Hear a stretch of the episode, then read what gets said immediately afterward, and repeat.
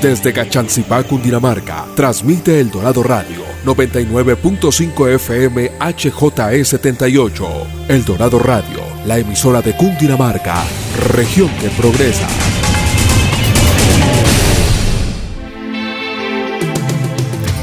Atención emprendedores, ustedes tienen un espacio en El Dorado Radio. Emprendedores en busca de El Dorado nace para inspirar, motivar y lograr cambios reales en los negocios de nuestra región que progresa. Todo por El Dorado Radio, la emisora de Cundinamarca en alianza con la empresa Cresgo.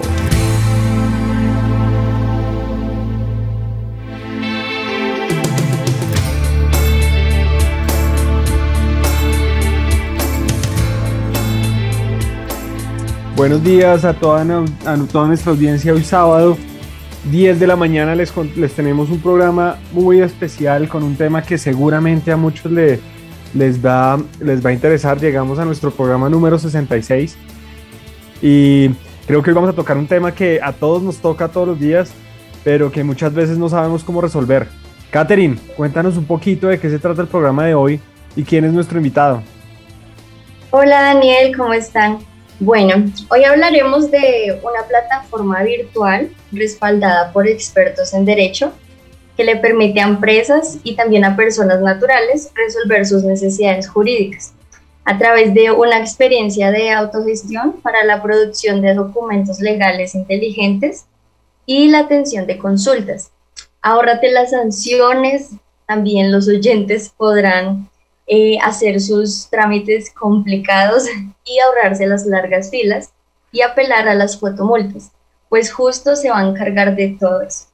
Y bueno, ya hablando de nuestro invitado, él es un emprendedor y abogado, tiene más de 10 años de experiencia en derecho comercial, contractual, financiero y societario, es egresado de la Universidad del Rosario y tiene una especialización en derecho contractual y derecho financiero. También ha trabajado en bancos, cooperativas y grupos empresariales del sector real.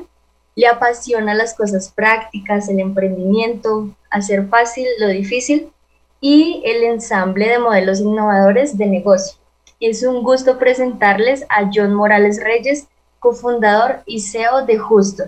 ¿Cómo estás, John? Hola, Katherine. Muy bien, muchas gracias. Un saludo para ti, un saludo para todos los oyentes y pues para todo el equipo de ustedes. Bueno, nos alegras que estés aquí acompañándonos, compartiendo tu experiencia. Y pues antes de hablar un poco del emprendimiento, nos gustaría saber quién es John Morales. Claro. Uno se define por las cosas que no cambian, ¿no? Entonces, John Morales es un colombiano de 35 años que estudió Derecho, que ha trabajado o que trabajó durante los 10 primeros años de su carrera con empresas que pertenecen como a esa generación anterior y que es un apasionado por su país y por su región, que se indigna con muchas cosas que pasan a pesar de que no le pasen directamente a él, y que sueña con poder cambiar algunas cosas y situaciones desde el sector privado, que creo que es el mayor motor de cambio y de innovación y de prosperidad social que existe. John, bueno, ya hablando del negocio de su página, digamos que ustedes tienen un tema de buscar, y lo decía en la introducción, ser como un defensor, buscar la justicia. Creo que todo abogado busca eso, todo defender los derechos de todos los colombianos, y cuando nos dirigimos al portal de ustedes, Justo.co, nos habla de apelar tus fotomultas, y creo que eso es un tema que bueno, para todos es como algo bien fuerte. Para mí de pronto sería un tema contradictorio porque por un lado considero que debe haber buena regulación y algunas veces las fotomultas son un tema necesario, pero pues muchas personas recurren a un sistema como el de Justo para apelar. Entonces quisiera que nos comentara un poco, bueno, cómo nace esto, cómo se da el modelo de negocio de Justo, cómo arrancó. Cuéntenos un poco, por favor. Excelente, Daniel. Gran pregunta introductoria, porque eso nos permite resumir muchas cosas.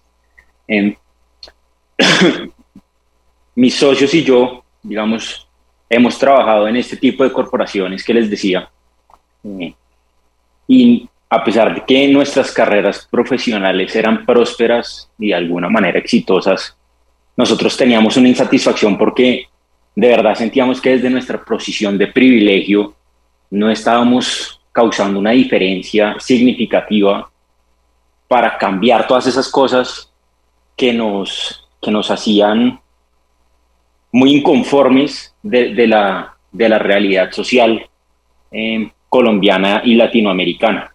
Entonces nosotros dijimos, tenemos que empezar una compañía que cumpla con estos valores y que nunca caiga en estos antivalores que no nos gustan de lo que hemos vivido, y que tenga un propósito de impacto verdaderamente social. Y ahí el término clásico que ustedes con seguridad conocen en emprendimientos de base tecnológico es, entonces vamos a democratizar, y en nuestro caso fue el derecho. Y la forma en la que decidimos empezar por democratizar el derecho fue a través de la automatización de documentos, que es el lugar común donde caen los abogados que quieren hacer una startup de legal tech. Entonces nosotros sacamos esa solución, la construimos, la habíamos probado con un grupo controlado chiquito, y cuando salimos con eso, pues muy rápido nos dimos cuenta que eso no era lo que necesitaba el mercado, que ahí no era donde estaban los dolores de los usuarios. Porque en Latinoamérica, a diferencia de los países del primer mundo, acá el funcionario público o la contraparte no se apega necesariamente a la ley, sino que hace una ecuación económica de cuánto me cuesta pagar ahorita versus cuánto me cuesta pagar al final de un proceso versus qué porcentaje de gente que reclama directamente es la que termina acudiendo a ese proceso. Y acá no hay una cosa que se llama el daño punitivo, que sí existe, por ejemplo, en Estados Unidos, donde a las empresas, si hacen acudir a una persona al proceso, al final del proceso los condenan por ese daño punitivo. Acá los únicos daños que existen en nuestro sistema legal, que es igual en toda Latinoamérica, es el daño resarcitorio, donde a uno simplemente le indemnizan por los perjuicios que tuvo. Entonces, nosotros nos dimos cuenta que existía esa situación y que existía un dolor muy grande en todas esas situaciones arbitrarias que se configuran simplemente por el hecho de que no hay una solución costo efectiva que le haga sentido a la gente para reclamar sus derechos y hacerlos valer. Uno, cuando se enfrenta a una situación de estas, termina diciendo, ¿cuánto me cuesta asumir la pérdida que me trae esa situación? X. ¿Y cuánto soy capaz de producir en ese tiempo que, en caso que yo me vaya a encargar directamente de eso, yo como ciudadano, cuánto soy capaz de producir en ese tiempo 2X o 1.5X o el mismo X? Entonces yo digo, pues no me voy a enfrentar a ese riesgo, a ese proceso de frustración y que me termine saliendo más caro que enfrentarme a la reclamación que asumir la pérdida. Y por el otro lado está, ¿cuánto me cuesta contratar un abogado? Si me cuesta 0.8X, pues yo digo, no me hace sentido esa ecuación económica porque de todas formas estoy asumiendo un riesgo. Y ahí dijimos, hay un vacío muy grande porque a esos problemas que son de masiva recurrencia, no hay una solución que sea el default, el estándar al que acuda la gente. Le toca a la gente empezar a buscar con quién resolver su problema y muchas veces los que terminan tomando acción lo hacen simplemente por orgullo. Y ese es el caso perfecto de las fotomultas que tú mencionabas, Daniel.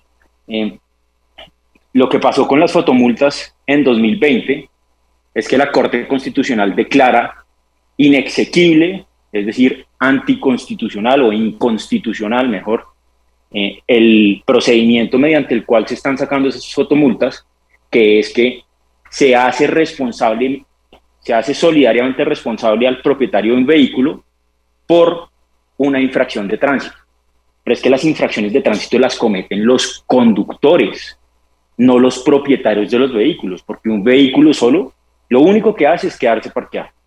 Entonces, viene toda esta reflexión que tú estás haciendo Y una de las primeras preguntas que nos hicimos cuando decidimos lanzar estas soluciones, a ver, ¿le estamos ayudando a la gente a incumplir normas de tránsito? ¿Estamos sacando los exentos de responsabilidad? ¿Estamos promoviendo esa misma cultura de que acá hacer trampa se puede porque es que a mí no me hacen nada, porque es que yo no tengo ninguna consecuencia? Estamos promoviendo eso contra lo que queremos pelear.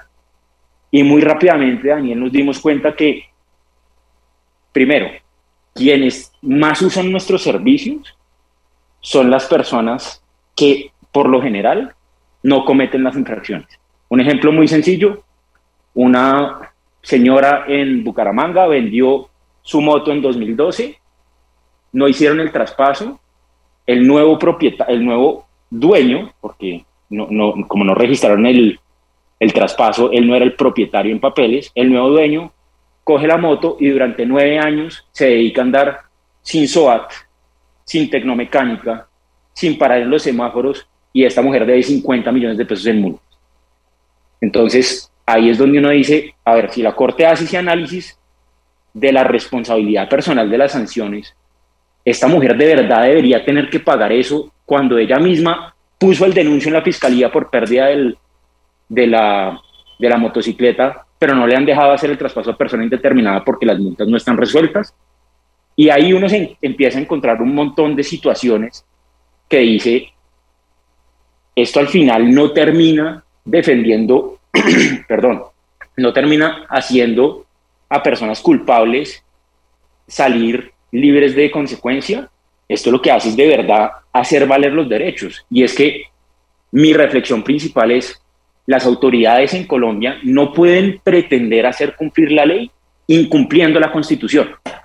La Constitución es la norma de mayor jerarquía en Colombia, y si la Constitución dice que no existe responsabilidad solidaria en el derecho sancionatorio, pues no lo pueden aplicar solo por el hecho de que a la gente o le da pereza o le sale más barato impugnar esas multas. Y ahí es donde nosotros decimos, acá está el dolor, vamos a dedicarnos a esto, y esa es la iteración que nosotros hicimos cuando vimos que la solución de los documentos automatizados no era lo que necesitaba este país.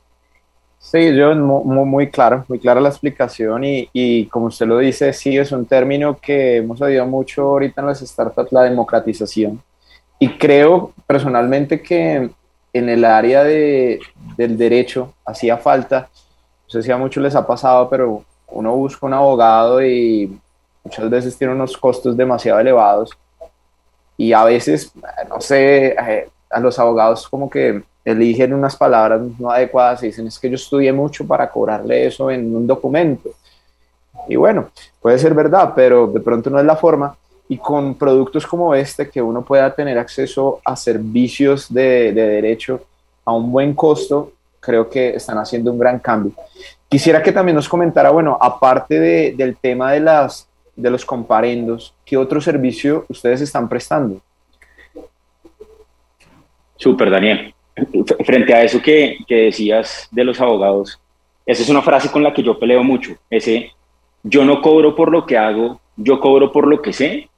Es algo, digamos, eso es parte de la tesis de por qué hicimos Justo, porque es que si Juan Pablo Montoya sabe manejar un Fórmula 1, pero me viene a recoger en un taxi para llevarme a la 72, yo no le voy a pagar porque él sepa manejar un Fórmula 1, yo le voy a pagar porque me lleve a la 72. Y eso es lo que pasa con este tipo de problemas. Y por ahí derecho, las situaciones a las que nosotros nos dedicamos a solucionar, que siguen esa misma tesis, son, por ejemplo, los reportes negativos injustos en centrales de riesgo. En este país existen cientos de miles o millones de suplantaciones de identidad al año, y terminan sacándole a la gente celulares, créditos y muchas otras obligaciones diferidas a plazo, que la gente, el suplantado, la víctima, termina revictimizada por el hecho que o cumple con la obligación o lo reportan en centrales de riesgo y cuando le reportan en centrales de riesgo, entonces pierde toda su vida crediticia, y la capacidad crediticia es tremendamente importante y necesaria para construir patrimonio. Entonces la gente termina en una espiral increíble y nuevamente entonces se tiene que gastar, no sé, 500 o $1,000 en un abogado para que le ayude a resolver eso. Nosotros lo hacemos por $149,000 y nos encargamos de todo el flujo del proceso. Otra cosa que hacemos, por ejemplo, son tutelas por derecho a la salud. Ese producto es divino porque generalmente cuando uno tiene un problema de salud empiezan problemas económicos, y es tremendamente contradictorio que para que uno pueda acudir a sus tratamientos, a sus medicamentos que le está indicando el médico, uno se tenga que gastar millones de pesos en un abogado que le ayude a poner y llevar adelante la tutela. Nosotros resolvimos eso y hoy en día hacemos tutelas por $99,000 que incluyen tanto la elaboración de la tutela como la presentación, como la impugnación en caso que el resultado del primer fallo no sea favorable. Y es divino porque tiene un verdadero propósito social, porque le estamos acortando el camino y le estamos aumentando las posibilidades a esas personas que puedan obtener algo que es necesario para su vida y que muchas veces significa la diferencia en que esa vida misma siga o se termine. Tenemos otros productos como las reclamaciones por fraude bancario, las reclamaciones por servicios públicos, tenemos cobro jurídico para empresas, en servicios empresariales tenemos registros de marca, constituciones de sociedad, elaboración de documentos para inversiones en compañías en etapa temprana. Tenemos un catálogo, digamos, bastante amplio y pensado en esa forma, en hacer una verdadera democratización del derecho, en hacer que más personas puedan acudir y tengan mejor y mayor acceso a la justicia, que la justicia no es solo ir a poner un litigio, la justicia es incluso y empieza desde el documento que soporta mis derechos y que además establece mis obligaciones y que deja claras esas reglas del juego para que en el momento en el que haya una controversia yo pueda acudir a decir, existe la controversia, pero estas eran las reglas y así fue que se pactaron y acá está la ejecución. Entonces ese es un poco el catálogo que nosotros hemos elaborado basados en nuestra tesis. Bueno, John, me llama mucho la atención que dices que Justo no nace como para infringir la ley, como para acolitar lo que las personas de pronto han hecho o no han hecho, sino que nace para empoderar a las personas y que hagan valer sus derechos y pues accedan a condiciones legales y justas. Y lo mejor es que Justo trabaja como un aliado legal, ¿verdad? Y bueno, en cuanto a la metodología de los servicios, ¿cómo es la manera? De pronto la persona solicita el servicio y ustedes le hacen todo, o cómo es trabajar en equipo, ¿cómo es esa metodología, John? Entonces, mira, hay diferentes clases de servicio que tú puedes contratar a través nuestro. El primero es un servicio, digamos, más automatizado, donde nosotros te entregamos los documentos que necesitas, porque nuestros sistemas los hacen, y tú eres la encargada de erradicarlos, de hacer el seguimiento de cuando recibes la respuesta, y cuando recibes la respuesta vienes a la plataforma y la plataforma te dice, ok, entonces si te respondieron esto, sigue esto, aquí está el nuevo documento que tienes que erradicar, o ya se terminó tu caso, déjanos saber si no te cumplen con esto que te dijeron. Esa es la primera opción. La segunda es una opción en una solución, digamos, más 360, que va de punta a punta, y es que tú nos entregas a nosotros un problema y nosotros te devolvemos una solución. En esa segunda forma, nosotros nos encargamos de la totalidad del proceso. Entonces nosotros elaboramos los documentos, los radicamos, le hacemos el seguimiento, interpretamos las respuestas, y sacamos las acciones que sigan según esa respuesta que tú obtuviste. Y aparte de eso, pues está esta otra solución, que era la de automatización de documentos, en que, como les digo, no es el centro, no es el core de nuestra compañía, pero pues por supuesto ahí sigue disponible para las personas que lo necesitan. Entonces pueden venir y hacen un contrato laboral, o hacen unos estatutos para la constitución de una sociedad, o hacen un contrato de compraventa, o un contrato de arrendamiento de local comercial. Entonces ese es el tipo de soluciones que tenemos actualmente, y estamos trabajando en otras que muy pronto van a salir, y pues ahí estaremos muy emocionados también de contárselas.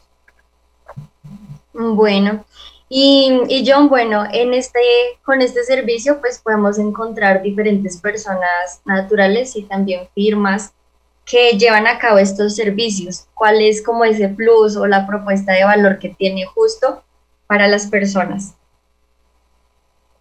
Mira, Justo aparte de esa motivación de ayudar socialmente al ciudadano, nace por una motivación un poco más personal también de mi lado, y es: yo tuve firma de abogados, y era un negocio bastante bueno, muy rentable, pero con el que yo peleaba mucho con ese modelo de negocio, porque en ese modelo de facturación por hora, a mí, en mi cabeza no tenía sentido que entre yo más me demorara, más me tuvieran que pagar. O sea, como que se premiara la longitud de mi entrega. Y algo que me aburrió mucho también fue ver que existían otras firmas paralelas a las mías que hacían exactamente el mismo trabajo y terminaban cobrando el doble o el triple, porque se empezaban a maquillar facturas o a meter conceptos que no eran reales, simplemente porque se aprovecha ese monopolio del conocimiento. Entonces, lo que hace Justo y parte de su propuesta muy atractiva de valor es que con Justo tú sabes cuánto te cuesta desde el principio. Con nosotros no hay esas tarifas variables ni hay cobro sorpresa. Si nosotros te decimos que te cuesta 99,000 pesos poner una tutela por derecho a la salud, esos 99,000 pesos, como les decía, incluyen la elaboración, la presentación y la impugnación.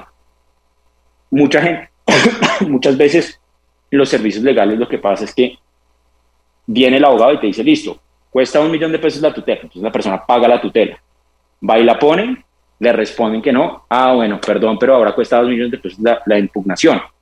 Y lo que termina diciendo la persona es: si yo hubiera sabido desde el principio que esto me hubiera costado 3,000,000 de pesos, probablemente no lo hubiera hecho porque no los tenía, o quizás porque es que 3,000,000 de pesos es lo que me cuesta el medicamento o el procedimiento que me están pidiendo o que me están ordenando el médico tratante. Y ese es mucho del valor que nosotros nos hemos impuesto que tenemos que aportar. Aparte de eso, pues somos y nos esforzamos demasiado por establecer fechas ciertas de cumplimiento y por siempre enviar y cumplir con las cosas antes de la fecha o máximo en esa fecha, de forma que tú no tengas ese problema que es muy molesto de trabajar con abogados, que son esas demoras. Bueno, John, yo creo que hay algo bien interesante, y recordarle a nuestra audiencia que estamos con una solución legal que está pudiéndole dar acceso a todos aquellos que en muchos casos no saben a quién acceder y quedan limitados porque creen en su cabeza que los abogados pues son muy caros. Creo que estamos llegando a una solución que les puede ayudar, le da cosas ciertas. Ahí no hay temas ocultos, y recordarles que estamos con John Morales, CEO de Justo.co.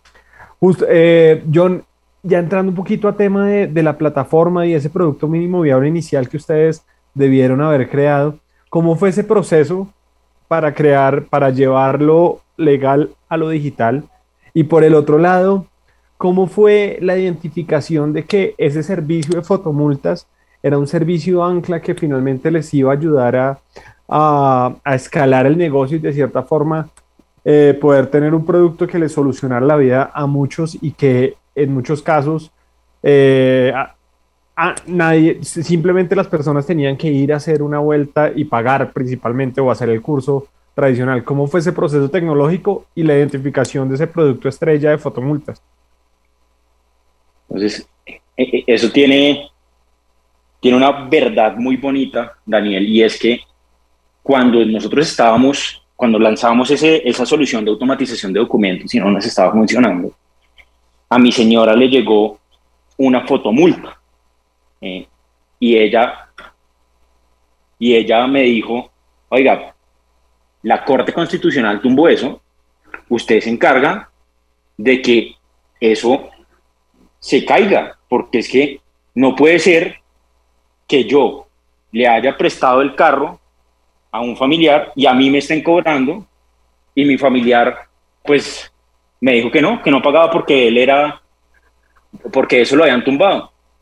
Entonces me tocó a mí enfrentarme a solucionar esa fotomulta, y yo siendo abogado me di cuenta del verdadero dolor que existe detrás de eso, de la cantidad de trabas que le ponen a la gente para hacer el proceso, de lo frustrante que es, y muchas veces estuve a punto de pagar la multa y mi señora me decía, esto es una cuestión de orgullo, no puede ser que usted vaya a terminar cediendo ante ese proceso frustrante.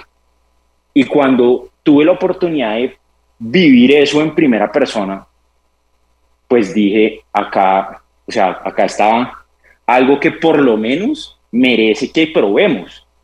Y ahí sacamos ese experimento, y nosotros,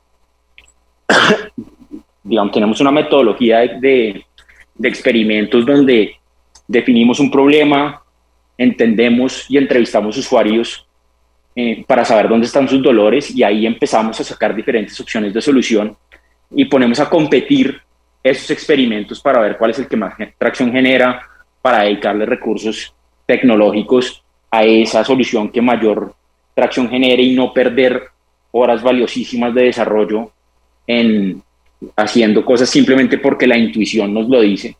Y así fue como terminamos llegando a ese proceso de las fotomultas.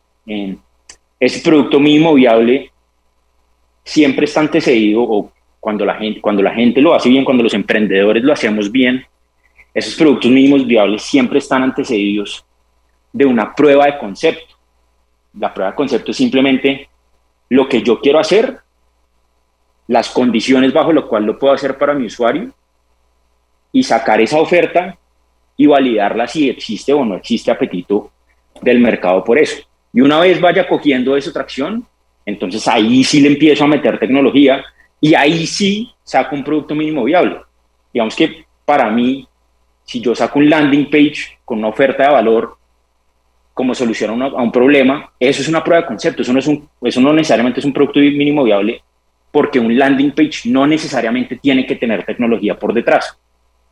Y ahí, cuando uno logra vender, o cuando uno logra que ese producto que sacó como prueba de concepto empiece a coger tracción, pues uno presta esa solución de la forma que lo puede hacer sin haberse metido en desarrollos tecnológicos, quizás a través de tecnologías open source, quizás a través de otros licenciamientos de desarrollos de terceros, quizás de forma manual, y a partir de ahí, pues cuando coge tracción es que uno le empieza a meter esa tecnología y ese desarrollo al producto, y ahí empiezan a salir esos productos mínimos viables. Entonces esa es como la historia que hay detrás de nuestra solución. Bueno, yo maravilloso. Y última pregunta antes de irnos a la pausa, y era, ¿cómo fueron esos primeros clientes? ¿Cómo llegaron a la plataforma? ¿Y cuál fue la reacción de ustedes haciendo esa prueba? Pero ¿cómo fueron los primeros clientes que tuvieron en Justo? Entonces, nosotros usamos algo que a lo que todos tenemos acceso, y eso nos ayudó a generar esa primera atracción, y fue los grupos de Facebook. Nosotros simplemente nos dedicamos a entender cuáles eran esos problemas que la gente ponía en esos grupos de Facebook pidiendo una solución, buscando alternativas, y a través de ese social listening fue que nosotros empezamos a decir, oiga, acá hay una oportunidad, empecemos a medir cuántas veces preguntan esto, empecemos a mirar además cuáles son las soluciones que se ofrecen, y a partir de ahí nos fuimos posicionando en algunos grupos, y hoy en día pues somos como esa solución por default en la que le recomiendan a la gente en ciertos problemas de esos que nosotros resolvemos. Esa es la estrategia que nosotros utilizamos, y sinceramente, si pudiera volver el tiempo, lo volvería a hacer igual. Quizás mejor, pero volvería a hacer exactamente lo mismo, porque fue una forma rápida y económica de salir a validar y de, además de entender esos dolores que existían. Buenísimo, John, buenísimo. Creo que acá a toda nuestra audiencia les queda un mensaje claro, y es esas pruebas rápidas las podemos hacer a través de redes sociales, a través del entendimiento de hasta esos comentarios y esos blogs o esos foros abiertos que pueden haber en diferentes partes para entender realmente qué le está doliendo a cada usuario. Le recordamos a nuestra audiencia que estamos con John Morales, CEO de Justo, y nos vamos a una pausa de comerciales para que disfruten un delicioso café cundinamarqués. Atención, emprendedores, ustedes tienen un espacio en El Dorado Radio. Recuerda nuestra cita todos los sábados a las 10 de la mañana con Emprendedores en Busca de El Dorado. Emprendedores en Busca de El Dorado nace para inspirar, motivar y lograr cambios reales en los negocios de nuestra región que progresa. Todo por El Dorado Radio, la emisora de Cundinamarca en alianza con la empresa Cresgo. 99.5 FM. Descárgala y listo. Ahora, El Dorado Radio más cerca de ti. Descarga nuestra aplicación para celulares Android. Solo debes ir a tu tienda de aplicaciones y buscar El Dorado Radio 99.5 FM. 99.5 FM. Descárgala y listo. A disfrutar de la mejor programación. El Dorado Radio, la emisora de Cundinamarca, región que progresa.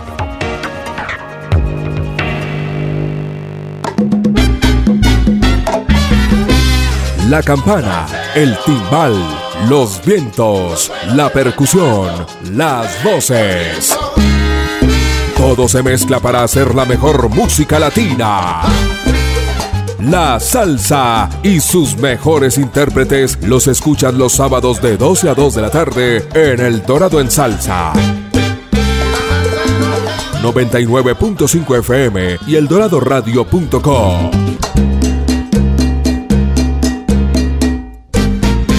El Dorado en Salsa. Carlos Darío es un hombre conocido de Cundinamarca, el mejor trabajador. Monta su cicla todas las mañanas, a tempranas horas se va a camellar. En carretera es fácil distinguirlo, pues usa casco y chaleco reflectivo. Los conductores lo ven al pasar por su buena luz al reflejar. Déjate ver, usa casco y chaleco reflectivo. Sí, nos conviene utilizar casco y chaleco reflectivo. Una campaña de la Secretaría de Transporte y Movilidad de Cundinamarca, región que progresa por la vía de la vida.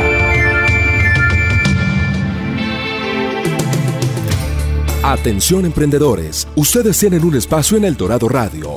Emprendedores en Busca de El Dorado nace para inspirar, motivar y lograr cambios reales en los negocios de nuestra región que progresa. Todo por El Dorado Radio, la emisora de Cundinamarca en alianza con la empresa Cresgo.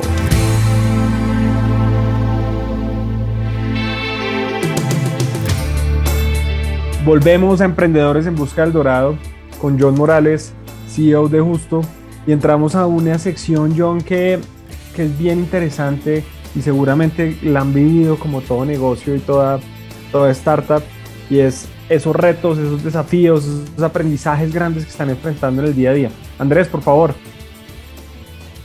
Bueno, John, vemos que detrás de su emprendimiento deben haber dos elementos fuertes.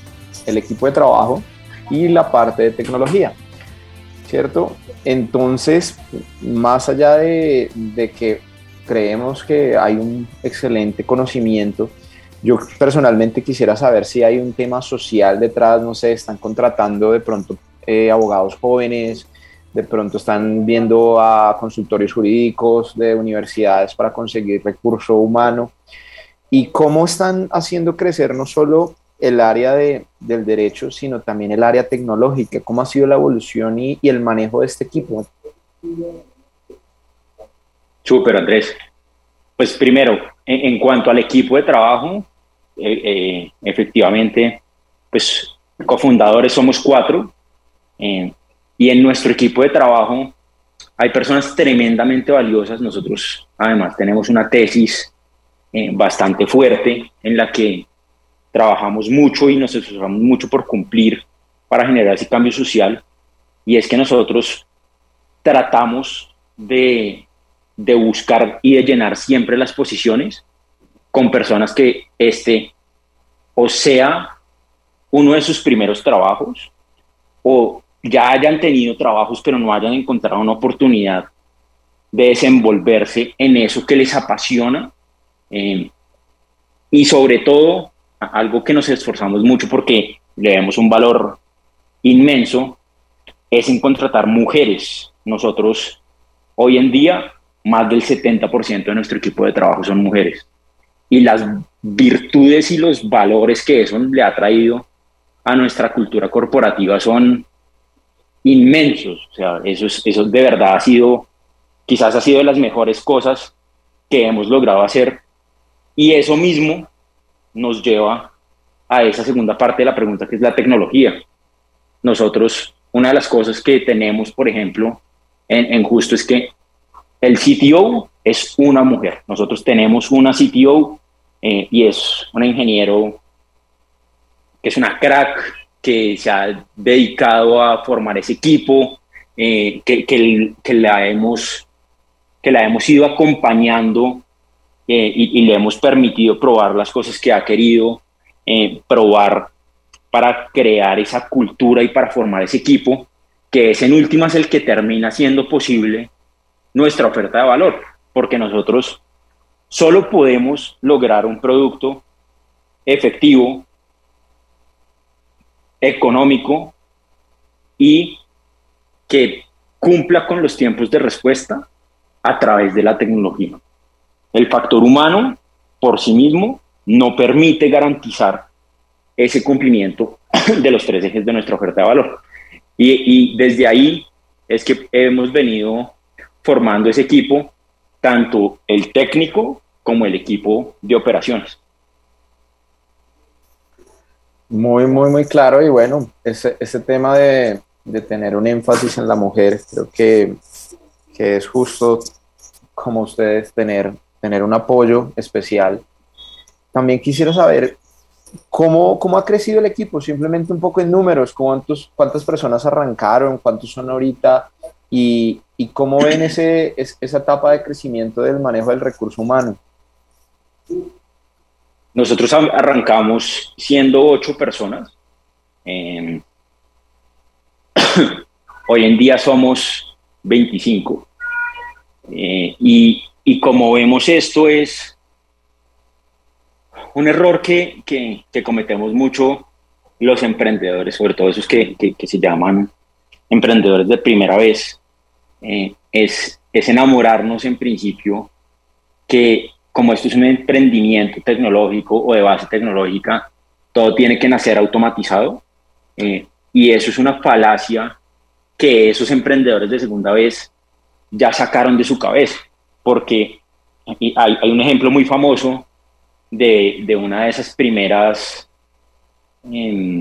startups de domicilios que se fundaron en Colombia y que luego los fundadores hicieron un exit, donde ellos tenían un landing y por detrás tenían una bodega de personas recibiendo los pedidos a través de la página web y llamando a los locales o llamando a la persona que tenían en el local para que pusiera el pedido manualmente, se lo entregara al mensajero, Y eso a lo que me lleva es, muchas veces uno termina limitándose en la operación y limitando también su apetito y su perspectiva de crecimiento, porque cree que todo tiene que ser resuelto desde el principio a través de tecnología, cuando la tecnología en sí misma no aporta un valor. Lo que aporta un valor es resolver esos problemas a través de la tecnología.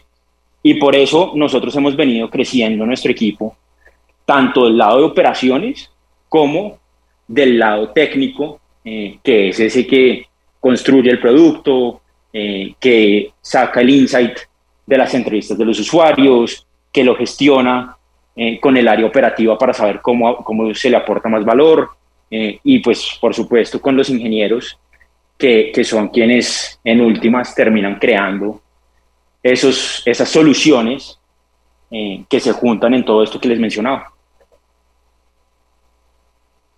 Bueno, John, ahora queremos hablar un poco del crecimiento.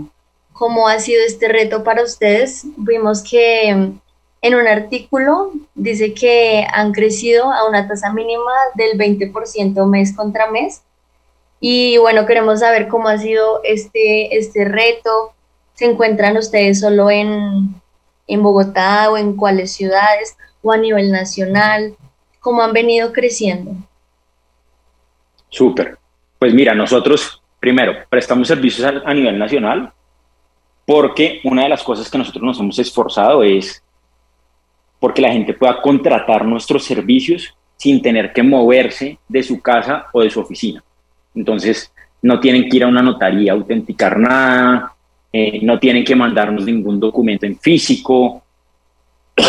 Eso nos permite prestar servicios a nivel nacional y estamos efectivamente prestando servicios en todos los territorios del país. Algo que a mí me enorgullece tremendamente es que hemos sido la primera transacción digital de cientos de personas en Colombia. Señores de 70 años llamándonos desde el campo, diciéndonos, oiga, pues voy a dar el salto de confianza, todo el mundo dice que en internet roban un montón, pero me voy a arriesgar a través de ustedes porque siento que por fin encontré lo que estaba buscando. Y eso pues es algo muy bonito para nosotros. Del otro lado, ¿cuál era la segunda parte de la pregunta o la primera? Sí, de pronto han pensado estar en otros lugares a nivel internacional. Sí, tenemos un plan de expansión a Latinoamérica. Sí. Para eso queremos terminar de consolidarnos en Colombia. Tenemos unos objetivos ya trazados para empezar a hacer esos experimentos que les mencionaba en otros países. El siguiente mercado que vamos a atacar es México. Y ya me acordé cuál era la primera parte de tu pregunta, que tenía que ver con el crecimiento. Sí. En cuanto a crecimiento, nosotros en enero de 2022 vendimos 12 veces lo que vendimos en enero de 2021. Y ha sido un reto tremendo, ha sido una oportunidad de crecimiento verdaderamente enriquecedora personal y profesionalmente. Y hemos ido encontrando la forma de crecer de manera, digamos, sostenida. Y como lo mencionabas ahorita, por ejemplo, en noviembre de 2021 tuvimos un crecimiento de 40% frente a las ventas de octubre. En noviembre fue 30% en sus ventas de octubre. En diciembre fue 40% versus ventas de noviembre. Y en enero de 2022 fue el 25% versus ventas de diciembre. Y eso, pues, por supuesto, nos tiene muy emocionados, pero también nos tiene bastante atentos del reto que eso significa, porque más ventas son más casos, son mayor capacidad de resolución, y porque además nosotros, pues, tenemos contrapartes en esta representación de procesos. Y a esas contrapartes lo que les interesa precisamente es buscar la forma de no permitirle a los ciudadanos ejercer sus derechos. Y ahí pues hemos tenido que estar en constante iteración, en constantes procesos de mejora para saltarnos esas trampas que nos ponen todo el tiempo para hacerle la vida más difícil a nuestros usuarios e impedir el ejercicio efectivo de sus derechos. Muchas gracias. Y yo también voy a cambiar un poquito el tema, pero ustedes nacen en pandemia y de cierta forma le toman la delantera a muchas firmas tradicionales de abogados que, de hecho, cuando uno ve el mercado, existen bastantes y finalmente la confianza suma mucho en este tipo de firmas, y muchas veces el esquema tradicional sigue funcionando, pero ustedes están disruptiendo, hay una disrupción real frente al tema. ¿Cómo ha sido esa reacción de esas competencias? Porque me imagino que algunas han salido similar, pero ¿cómo ha sido la experiencia de que nacieron en pandemia y a hoy que ya estamos prácticamente conviviendo con lo que es el virus y en una época post-pandemia, ustedes están liderando el mercado digital legal, por decirlo así?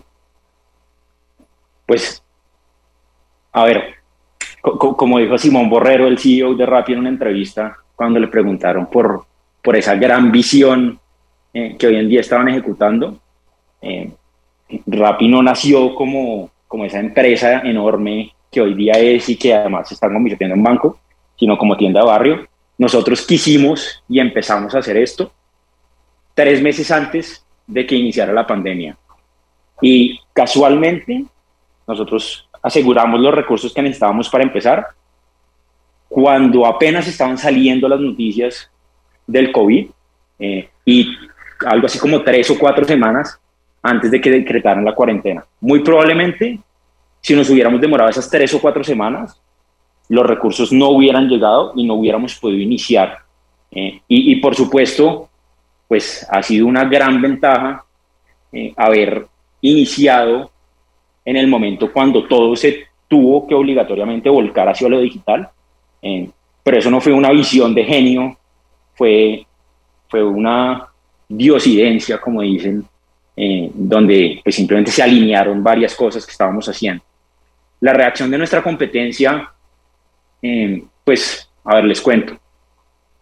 Freddy Vega, el CEO de Platzi, dice que estas empresas como las nuestras no mueren por asesinato, sino por suicidio. Digamos, desde esa perspectiva nosotros nos esforzamos muchísimo por enfocarnos en nosotros mismos y mirar menos lo que están haciendo afuera los demás o lo que están haciendo en contra nuestro. Si nos hemos encontrado un par de problemas, por supuesto, nuestra oferta de valor, como siempre pasa en estas compañías, termina hiriendo los intereses de esos stakeholders o gremios que ya están consolidados y que están acostumbrados a prestar los servicios en las condiciones a las que la gente venía acostumbrada, por más que no fueran convenientes, y hemos tenido que enfrentarnos pues a distintas cosas que igual pues también eso hablamos siempre con mi otro socio, que también es abogado, y es pues para eso somos abogados, y parte de la razón por la cual nosotros hacemos esto es para causar una diferencia, y cuando uno quiere causar una diferencia pues necesariamente se incomodan otras personas. Nosotros hemos decidido enfocarnos en las personas a las que le estamos solucionando y no en esas personas que pretenden ponernos trabas para lograr ese objetivo efectivo de la democratización del derecho. Bueno, maravilloso, John. Yo creo que hay un aprendizaje gigantesco y es creo que para llegar a esa meta es bueno enfocarse en uno y no mirar el plato del otro. Que muchas veces nos enseñan a hacer eso y creo que es lo peor que se puede hacer. Habla muy bien del que no está nunca mirando al vecino, y eso dice mucho de lo que es la ética de cada negocio. Pasamos a una sección muy rápida, John, para conocerlo un poquito más y hacerle unas preguntas muy rápidas. Andrés, porfa. John, una persona que admire. Freddy Vega. Su palabra favorita. Mi palabra favorita.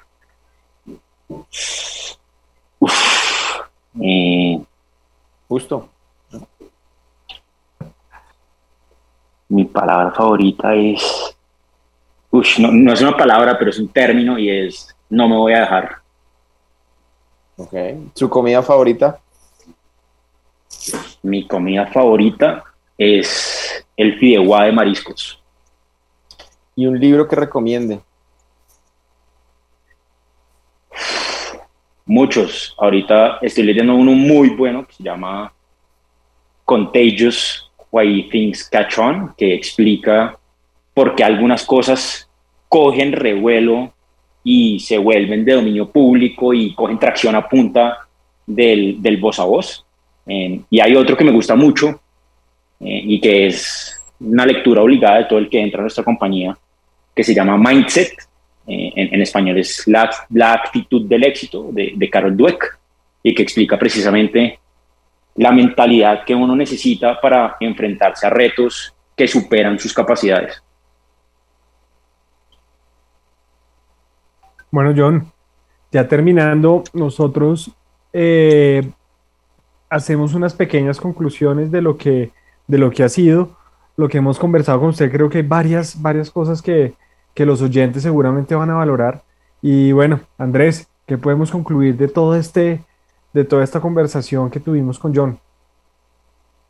Bueno, a mí me pareció bien interesante esa aproximación que nos hizo John al principio sobre cómo, cuando estuvieron analizando la propuesta de valor de Justo, cómo hicieron para hacer un símil entre el dinero y el tiempo.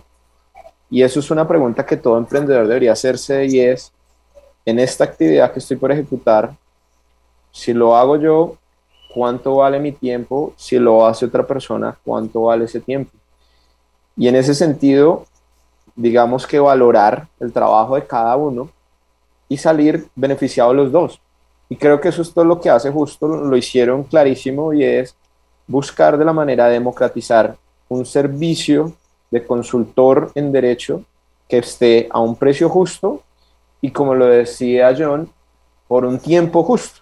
Uno no puede pagar en la vida de pronto por un desperdicio de tiempo de una persona o por su poca eficiencia, sino uno paga por un producto, y ese producto es la solución a un problema que tiene un usuario. Entonces, si hacemos ese círculo siempre, tenemos pendientes de cuál es el problema que presenta el usuario, cómo lo podemos hacer eficiente, cuánto vale nuestro recurso y tener un precio justo, ahí tenemos un emprendimiento ganador. Gracias, Andrés. Katherine, por tu parte, ¿qué puedes concluir de la charla con John? Bueno, pude ver que la simpatía ha sido clave en John, y de esta manera se ha reflejado en Justo. El darle un alto a la injusticia, al pensar en soluciones asequibles a las personas, Justo se ha convertido en un aliado legal para todas las personas en los procesos legales, cotidianos, empresariales o de otros servicios que podemos encontrar en su página. Y hoy los podemos encontrar a nivel nacional y con el crecimiento que se ha venido dando ya, la proyección es también entrar en México y otros países a nivel LATAM. Y bueno, también el crecimiento ha sido un aprendizaje muy enriquecedor y ha permitido ayudar a más personas, incluso desde el campo, y esto requiere mayores retos, pero esa es la idea, seguir creciendo para que haya mayor justicia en varios temas. Katherine, muchas gracias. Yo por mi lado creo que me llevo varias cosas, y un aspecto muy importante que tiene definido lo que es Justo es ese propósito, y es un aprendizaje para todos aquellos que nos escuchan, y es esas experiencias propias, tengámoslas muy presentes, porque son las que derivan muchas veces en soluciones y en problemas comunes que muchas veces dejamos de ver. Entonces creo que ahí hay un tema importante, y nos lo contaba John en cuanto a lo que había vivido con su esposa, y eso a qué llevo y nos puede llevar en muchos negocios a focalizarnos en algunos productos, a tener un producto ancla, porque muchas veces ese producto ancla hace que nos conozcan, generemos de cierta forma estrategias de voz a voz y de de conocimiento de nuestro negocio y podamos llegar a que esos mismos clientes confíen en nosotros digitalmente y puedan tomar otro tipo de servicios dentro de nuestro portafolio. Por el otro lado hay otra cosa, y es, yo le preguntaba a John por la competencia, y hay algo muy cierto, y es, muchos se obsesionan en mirar la competencia, estar pendiente de ellas, y creo que todos la debemos mirar, todos la debemos conocer, inclusive debemos trabajar colaborativamente con ellas, pero creo que el hecho de que ellos se estén enfocando y estén direccionados a su negocio digital y hacer el crecimiento derivado de lo que ellos vienen haciendo y ellos vienen trabajando para democratizar, creo que es el éxito del negocio. Entonces es un mensaje potentísimo, porque es no mirar al otro, enfocarse en uno, y eso habla muy bien, yo creo que habla muy bien de las empresas, y hacen, oiga, cómo colaborativamente estoy con mis pares de competencia, los voy a mirar, sé que están haciendo cosas interesantes, pero me focalizo en lo que vengo haciendo y voy viendo y retroalimentándome en lo que se hace. Creo que eso nos trae John, creo que hay mucho carisma ahí metido. Hay un tema que mencionaba John en su momento, y es el componente del equipo, y esas mujeres que están detrás de, creo que le dan también un toque especial en temas legales, y creo que estamos frente a un negocio muy interesante que nos va a solucionar la vida tanto a empresas como a personas, y en la cual debemos confiar, porque pues esto llegó para solucionar y para darle acceso a todos aquellos que a veces creen que es muy caro un abogado, pero creo que con la propuesta de valor y la solución que tiene Justo, estamos llegando a un tema muy interesante de acceso. Finalmente, John, para despedirnos y para agradecerle muchísimo por ese tiempo dedicado, ¿qué frase de motivación para estos emprendedores de Cundinamarca y del país y emprendedoras nos puede dejar? Súper, les dejo una que acabo de caer en cuenta, y es nuestro proceso de levantar capital de estos fondos de inversión y de meternos en ese proceso no ha sido fácil, y de hecho ha sido muy retador. Ha sido mucho más fácil subir las ventas, coger tracción y generar ese voz a voz que hacer este proceso de levantamiento de capital. Pero eso a mí a la larga me ha dejado una lección, que es la frase que les quiero dejar, y es: 1000 personas pueden no creer en uno y no pasa nada, mientras una de esas personas no sea uno. Bueno, John, maravillosa. Y por último, John, ¿dónde podemos encontrar los servicios de Justo? Entonces, nuestra página web es www.justo.co. Ahí encuentran todos los servicios. Justo es con Z, Justo se escribe con Z, y pues estaremos encantados de poder servirles a solucionar estas situaciones arbitrarias que la realidad social nos tiene acostumbrados en esta región. Bueno, John, muchísimas gracias, y gracias a todos por acompañarnos hoy sábado con John Morales, CEO de Justo, con Z, para que lo recuerden todos, Justo.co, y recuerden que pueden seguirnos en Cresgo, @Cresgo en Instagram y LinkedIn, y visitar la página web de nosotros, www.cresgo.com. Cualquier duda, pregunta que tengan sobre estos programas, pueden llevarla al dorado @cresgo.com y a la línea WhatsApp 301-500-5811.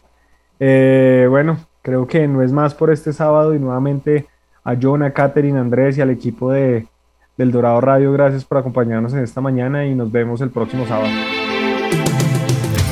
Atención, emprendedores, ustedes tienen un espacio en El Dorado Radio.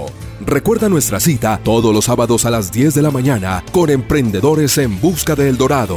Emprendedores en Busca de El Dorado nace para inspirar, motivar y lograr cambios reales en los negocios de nuestra región que progresa. Todo por El Dorado Radio, la emisora de Cundinamarca en alianza con la empresa Cresgo.